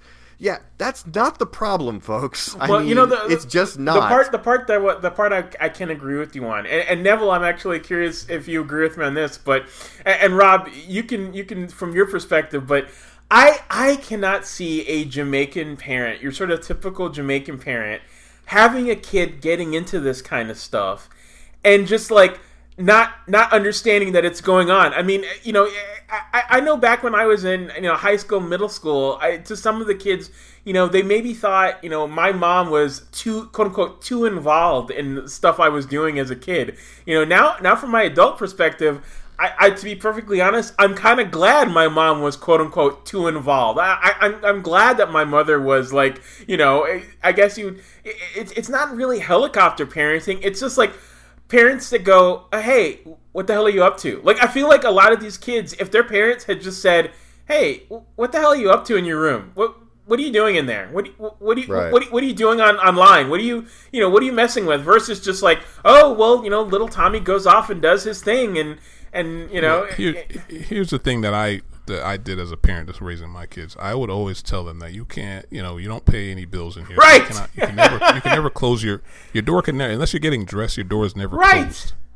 Okay, so I, your door has to be yeah. I'm like my had friends that had locks on their doors, and I'm like, what? Yeah. Yeah, how did no? My kids didn't have. Lock. I mean, we had a lock on our Right. door, but they didn't have a lock on their. Door. That's door. your door. That's your door. That's not if my theirs. daughter was getting dressed. Yeah. of course, yeah, that's different. My son getting dressed or whatever, that's different. But at night, they had to sleep with the door open, Yeah. not not wide open, but you know, it had to be cracked. Um, and you know, just that, that kind of thing. And I never. You always have to, you know, it's, it's like you give them the space, you give them enough rope to hang Right. themselves, as the saying goes. So that's how I raised my kids. I, I didn't give them, you know, I wasn't a helicopter parent. They probably think I was too nonchalant, but I was really, I was strict, but I wasn't, but I wasn't a, a, a helicopter where I just like be right over their heads every time, and you know, I wouldn't let them fall down or whatever that kind of stuff. Where I see see where I think that's going a little bit overboard. But you also have to be very attentive to what's going on and their behavior, and you know, and they they always, luckily for me, I was, you know, I was a young parent where I wasn't like, you know, 50 and with a, you know, five year old. You know, I was like on my, I'm only 18 year older, 18, 18 years older than my, my youngest son. And, you know, 25 years older than my oldest, my youngest, uh, I mean, my oldest son and my youngest daughter, my youngest child is, uh, 25 years younger than I am.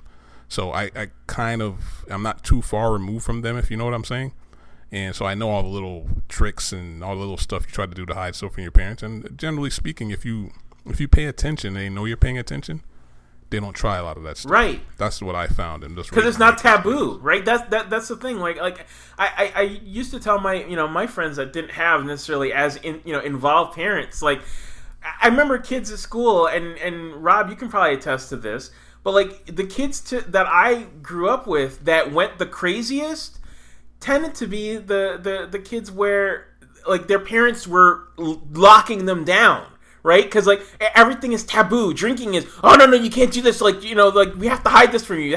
And they're the ones that like they're the ones that go crazy and try drugs and get you know get drunk and are having all kinds of crazy sex because it's rebellion against the parents versus like you know I'll, I'll lay this out there you know like my my mom said like okay well this is what you're to encounter in the world because i'm not an idiot. So like what neville said with his kids like i'm not an idiot. I know it's out there in the world. You're to run into this this and this. I'm not to hide it from you. I'm to talk to you like you know you're your kid and i'm the adult but like i'm to talk to you and say like you're to run into these things and this is how to deal with it. And if you have a problem come to me. Don't be like freaking afraid of me because i'm your mom.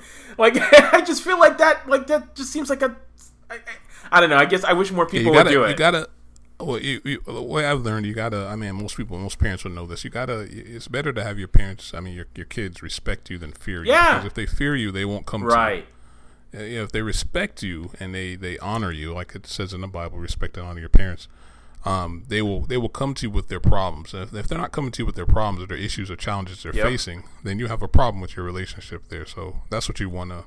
Either they got to come. Maybe maybe uh, in my situation, I, I might have been a little stricter, so my my kids might have went to my, my wife. But at least they come to one Right. of us. They've got you. They've got both they- of you there so- to you know one one Yeah. one one and that's and that's what I was thinking of. I think um you know I you know I think a lot of the breakdown has been in that we don't have we have too many to me and this is just my moralizing. We have too many parent we have too many single parent households right now, and I think that's a problem. I think that we didn't have we didn't used to have all Well, these single parent see. I don't know. I guess, and, and and it's impossible for me to take. And I know you grew up as a, with a Yeah. single parent, so I'm, I'm not really Right, I mean, yeah, I- not- I- I get- I you're- get my- you're exception. You're an exception. Maybe. I get my- rule I get- is still. I get my hat goes up about it a little bit because, like, I, I understand where you're coming from on it, and but it's impossible for me to separate my own background from it because I I always feel like it's it's better to have you know I mean obviously, but it's better to have one good single parent than two sort of mediocre. Oh, of course, you know, yeah, yeah, You know yeah, what I mean? Like I, I feel I- I feel like I feel like it's it's the the parental attitude is more important than having the one or two parents for me, in my yeah, opinion. yeah, no, I guess, I- Yeah, that's that's definitely true. But Well, I, uh, it's that's definitely true. Oliver's point he made earlier about how parents who were had their kids on lockdown twenty four seven, like you know, really up their ass. I think it's the extremes. I because I I had parents that were like I could have my door shut, but I I mean the thought of having a lock on my door and being able to lock my room and lock my parents out of it, holy crap. Right. My dad would have I mean my I my upbringing was I knew that was my dad's house. You know, it was not my house. I mean, it was my dad is like, "You're my kid. I I owe you a place to sleep."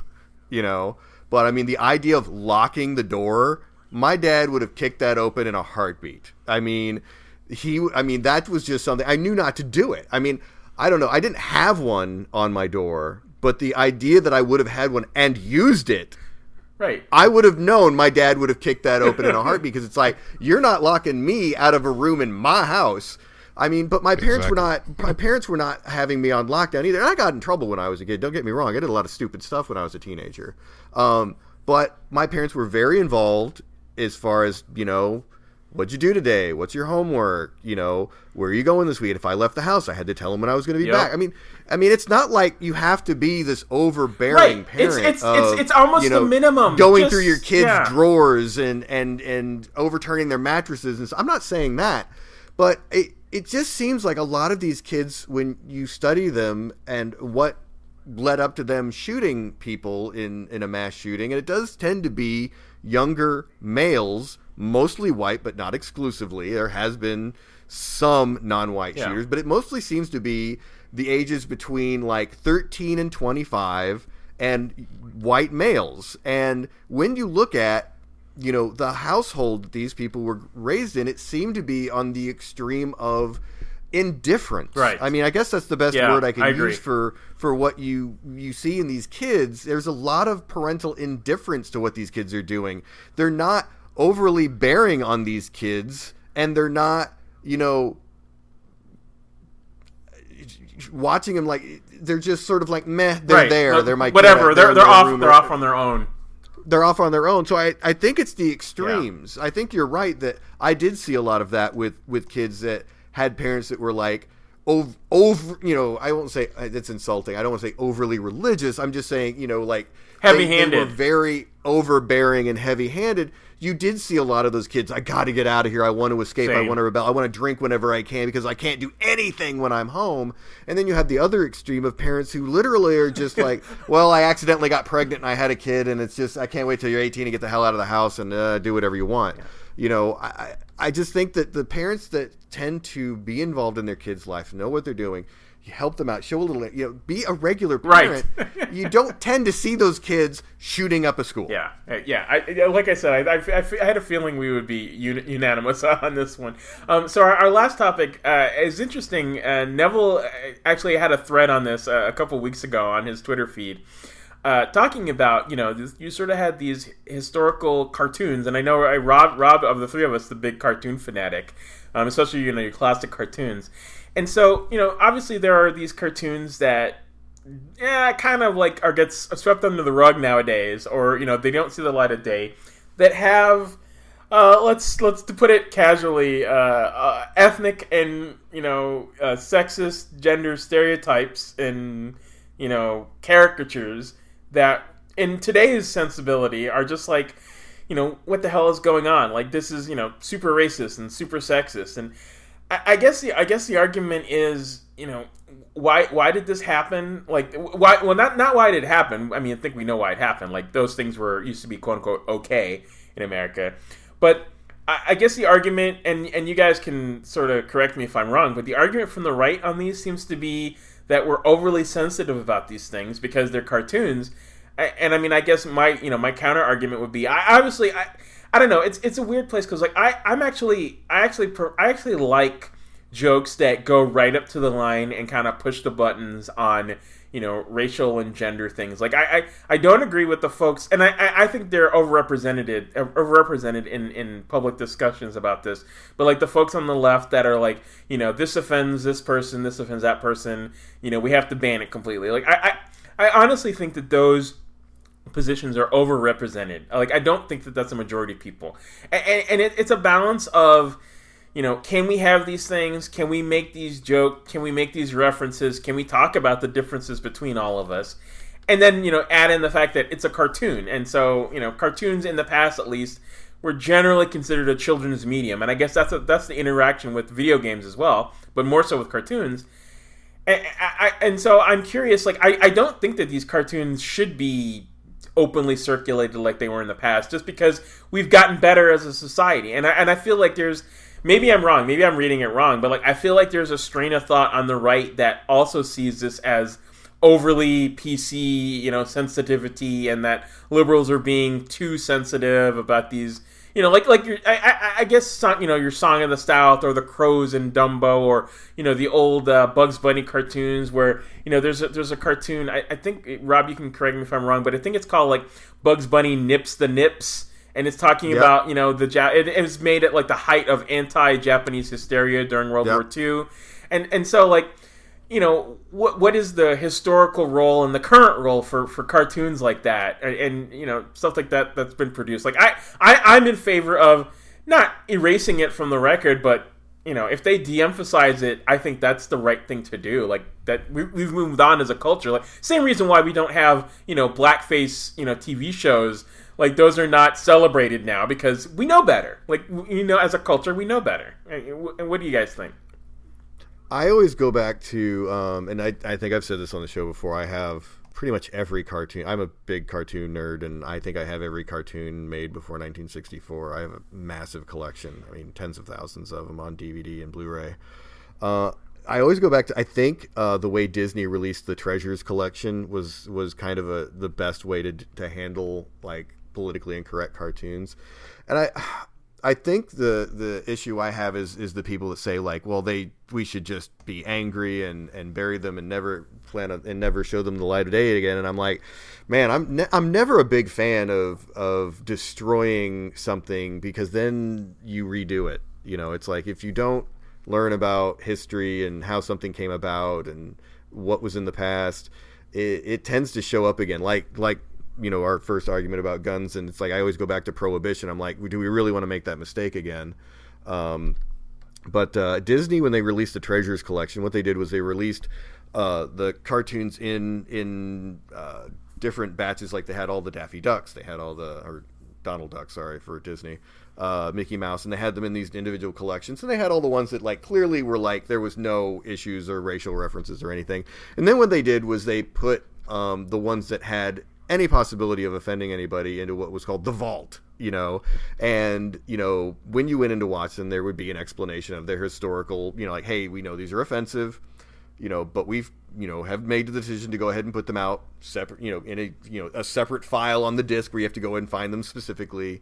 Um and just because to ignore history is to repeat it and i think that was like a really good way of handling it one of the interesting thing about uh, politically incorrect cartoons is most of the people who did politically correct our cartoons what have seen politically incorrect now were actually huge fans of black culture at the time I, have said this before on twitter and i don't know if i've said on the show before but um, uh, Tex Avery and uh, a couple of others of the Bugs Bunny Chuck cartoons. Jones. There's this Chuck Jones.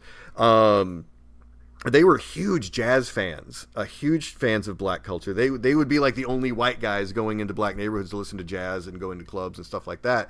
But because that was the how you depicted black people in cartoons at the time, they they wanted to give uh, black entertainers uh, more money as far as like, hey, if we you know have this black singer in our cartoon. He gets paid. You know, the music I like gets out there. But how you portray a black person in a cartoon was done a certain way back then.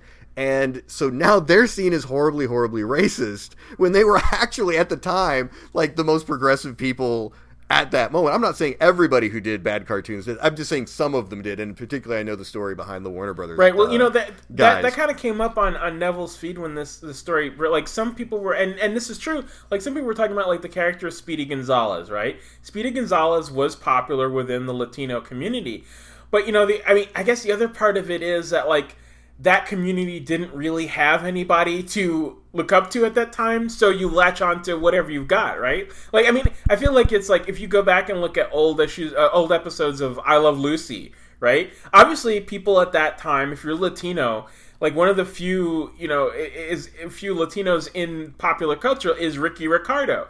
And obviously he you know he became an icon within that community. But also if you go back and look at the way that he acted on that show it was very stereotypical, broad, you know, things that like a Latino performer would not do in 2019. So I, it's it's it's hard to take out the historical context for it. I, I, I guess that's well, the argument. To, to, yeah, to answer the question, I think I think we're overly PC. I'll just I'll just say it. I, I, we're we're overly PC. I think we can't judge these things by our times. That's what I think people tend to do with this stuff and look back and uh, when I think back to those times, even even as a as a person in my 20s I actually knew, you know, and listened to people and that kind of stuff. I don't remember many people complaining about much of those characters like Speedy Gonzales or you know the black lady in Tom and Jerry, whatever her name was again. I can't remember the name of the character, but you know all those little characters that were you know supposedly stereotypical. I don't remember people complaining about them or people writing about them in newspapers or anything about that. I mean, I think what happened is we have gotten too sensitive now, and we don't have a sense of humor anymore. And if you notice that, if, if uh, let me say why how I see this, I, I watch some comedies like you know, let's say Coming to America or you know any of these any of these comedies that we used to have. We used to have great comedy movies. We used to have great comedies come out all the time, and we have none of that now.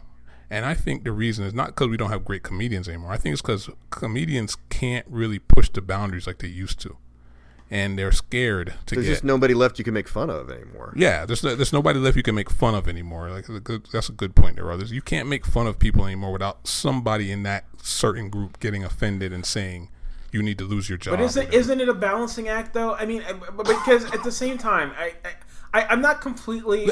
Oh, oh yeah. Oliver, let's let's take the scene. Let's take the scene in um. Oh, oh, I was talking about this on Twitter too. The the scene in um. Gosh, what's the movie now? Um the movie with uh Private Pile. Gosh, what's the name of the movie? I, you guys got to know what it is. It's Stanley Kubrick. Stanley Kubrick directed. Oh yeah, I, I, know the movie you're talking about. It's slipping my brain right now. But, you know, God, God, how come not, I can't remember the movie? I was metal, talking about it forever. Jacket? Full Metal Jacket. There we go. Like, could you imagine anybody doing that nowadays? With that, with that, with what he was saying in that show, in that movie. Well, he was, now it's a movie. Now it's just a movie. It's not real life or anything. It's a movie. But what he was saying in that in that thing uh, in that movie, calling, you know, calling the black guy snowflake and all, you know, all this kind of stuff. And um, I mean, we can't even do that anymore because somebody would, not everybody would be offended, but at least you know, four people on Twitter would be offended. And you know, Universal, whoever made that movie, would have to take it down or whatever, but I, but or, I, but, know, I, beep out but I words. guess I guess I guess I mean, and I, I'm saying what I'm saying. I guess what I'm saying is I don't completely disagree with you, but I, I feel like you have to strike a balancing act between you know making the joke like jokes are good and funny and the, the the cruel aspect of it like okay for instance i think about no that's a that's a really good point there's a to me i was trying to figure out a way to phrase it and that's it there's a difference between um and I'm going to use the example of like the Song of the South, where I think you could watch that movie and me and you all could sit in the same room and we could discuss what's going on in there politically. Because yeah, I think there's a lot of things in that in that movie that I I feel a black person would be totally justified in being offended by. But I don't think any anything in that movie is done out of cruelty or hatred. It's just a sign of the times. But yeah, then there are I mean. there are that's cartoons like Sleepy Town, which I'm not going to get into, but it is a horribly racist cartoon, and it is done from an aspect of let's all sit back and laugh at the black people. Right. I mean, and yeah. I think there's a difference between those two media. Yeah. And, and, that's what I mean. Is the comedy stuff now that's done, you know, or you know, let's say even um, Tropic Thunder, you know, which has some you know questionable stuff in there, where you know um, Robert Downey Jr. is playing a black guy, and this kind of stuff. I mean, that stuff, you know, he obviously the movie has is not meant to offend black people or anything like that, or meant to downgrade or you know it's not meant to angry. be cruel to black people. it's people. not to be cruel yeah it's not to be cruel like you say but um, so many people would take offense to that movie being made now that movie was made like 10 12 years ago yeah i mean and so I, I mean, that's, that's, more what i'm yeah i mean about. you know it, this it made me think of uh, the most recent thing that i thought of with that it came to mind i don't know if it really fits is the fat thor character right like i'm a fat mm. guy right but like I, I felt that that it, that character it was funny when thor showed up being fat but the butt of the, but it and, and, like that was part of the joke but then part of the joke he was also sympathetic because you understood why he had let himself go like this and like i feel like yeah but there were write-ups about that complaining agree and i, I agree with that i agree and i'm saying I, that he was fat shaming and that yeah kind of and, and, i understand that like I, I guess i guess the the bottom line is i think that it can be done and you, you sort of have to find a way to not be you know not punching down but also still have a sense of humor about things. Like I feel like there's a way to talk about all our differences, and like our differences, I think make us great. Like I, you know, the fact that they're you know white, black, gay, straight, you know, transgender, whatever. Like I, I find that those differences, like there's a way to make jokes about them, and I, I try to do it you know, even as a liberal, I try to do it on my Twitter feed. Like I talk about white people. I, you can ask Rob. I, I, I, always say like, "What the hell's up, white people?" But like, I, I don't think. I mean, you can, you can, you know, and we can. We're buttoning up now. But Rob, you can say whether you think or not. I don't think I'm saying those out of meanness about white people. I just think like, man, white people, you guys are kind of funny sometimes, and like, I'm sure, and black people are weird too, right? Like I. I feel like that's that's what's missing from what we're doing right now in our culture. Like the whole, you know what i hope i hope we get i think yeah. this is like the the pendulum in, in history swings. And i think you know the the pendulum was one direction um you know in you know history from teens 20s 30s 40s 50s and all that stuff. And i think we've swung so far over with millennials of hypersensitivity. I'm hoping that it, it, it swings back a little bit more towards normalcy because i do believe right now like comedy is dead. I mean, it is just nothing is funny. I you know Netflix has those stand up specials all the time, and I'm like, they're terrible. They're not funny. I mean, there's like Chris Rock and um, uh, who's the other black comedian that still does edgy stuff? Um, Chappelle. Chappelle. Those are two comedians that still are willing to say, and they're both Gen Xers, are both still willing to be like, no, I'm going to still make jokes about these groups of people, and they get complaints all the time. You see Twitter blow up every time they have a special on, and it's it's like, oh my god, he made a transgender joke and this and that. And I hope they stick it out. I hope they don't change, but I'm also hoping that the pendulum gets to the point where we start making fun of how hypersensitive everybody is and we kind of swing back more towards normalcy. Because right now i do believe it is just way too far to one direction that it's just like you can get in trouble for the slightest little thing that somebody's feelings get this and all you have to do is offend one person who has a twitter account and it goes viral and everybody gives a shit all right, of a sudden. Yeah, I, I agree know? with you on that part of it. It's a it's it's over amplifying the, the one the one guy and his the lone guy. Um, so thanks for listening, folks. Uh, send us your comments to everything but nothing show at gmail.com. Uh, give us a rating on iTunes and Google Play, a good rating on iTunes and Google Play. We actually have pretty good ratings on iTunes if you look at it right now. So you know, if you if you're out there, don't mess up the curve. Just add to it. Just add to it. if you don't mind, you can follow us on Twitter at EBN Show. You can follow me at O Willis. Neville is at Neville D35, and Rob is at Rob Province. Thanks for listening. Have a good one. Thanks.